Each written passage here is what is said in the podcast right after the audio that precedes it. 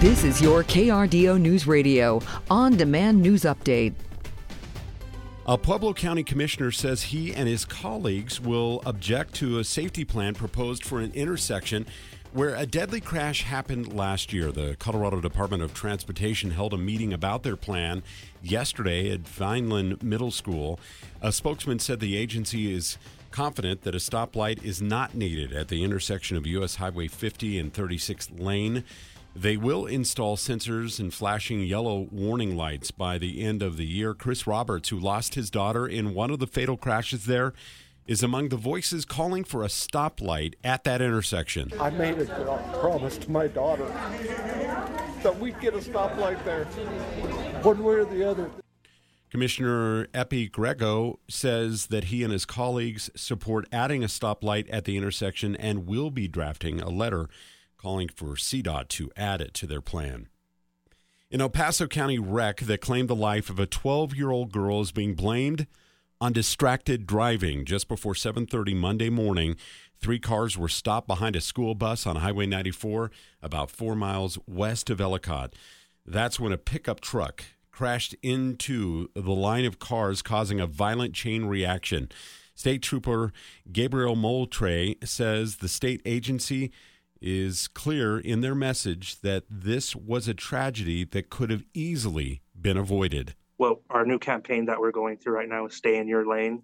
So with that, keeping distractions at uh, as zero, it'll help stay in your lane, which will eventually help prevent any other type of crashes that may occur on the roadway. The driver who caused the wreck lives in Pueblo County and was uninjured injured in the crash but it's not clear if he may be facing any charges.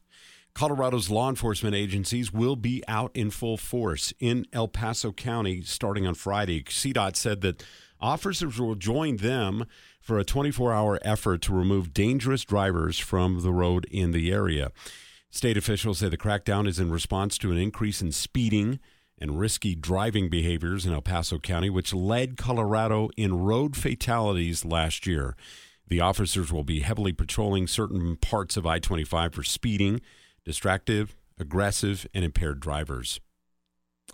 Colorado Springs wants to help drivers find available parking spaces downtown and in Old Colorado City. The city has launched a new online tool that asks users where they want to park and what type of parking they need.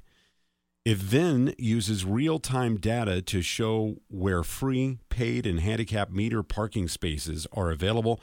The tool is available through the city's website.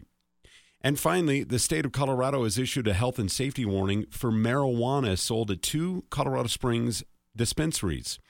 The Department of Revenue says some harvest batch products by a company called Green Street failed to pass a secondary test for contaminants like mold and yeast. The advisory notes that the affected product was sold at two chronic boutique locations in Colorado Springs. More information on the affected products is available online through the Department of Marijuana's Enforcement Division. That can be a positive role model for the city. Nominees must be well behaved, respectable, willing to represent all breeds and species of pets, and willing to represent the city in pictures and social media posts. Nominations will be accepted through March 31st, with online voting beginning April 4th. Governor Polis is proposing a new initiative to improve student math scores in Colorado. The governor and other state lawmakers unveiled a $28 million measure yesterday that would provide additional math instruction for students from pre kindergarten through 12th grade. Math test scores in Colorado students in grades 3 through 8 have been dropping, with about 40% of children in those grades meeting or exceeding expectations in each grade level. The proposal would reportedly save Colorado families $4,500 when they would otherwise have to pay for after school programs.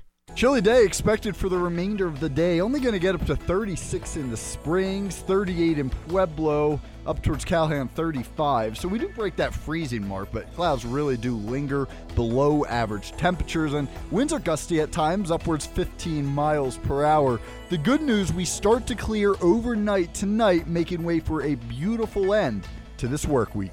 From the Storm Tracker 13 Weather Center, I'm meteorologist Joe Ruck.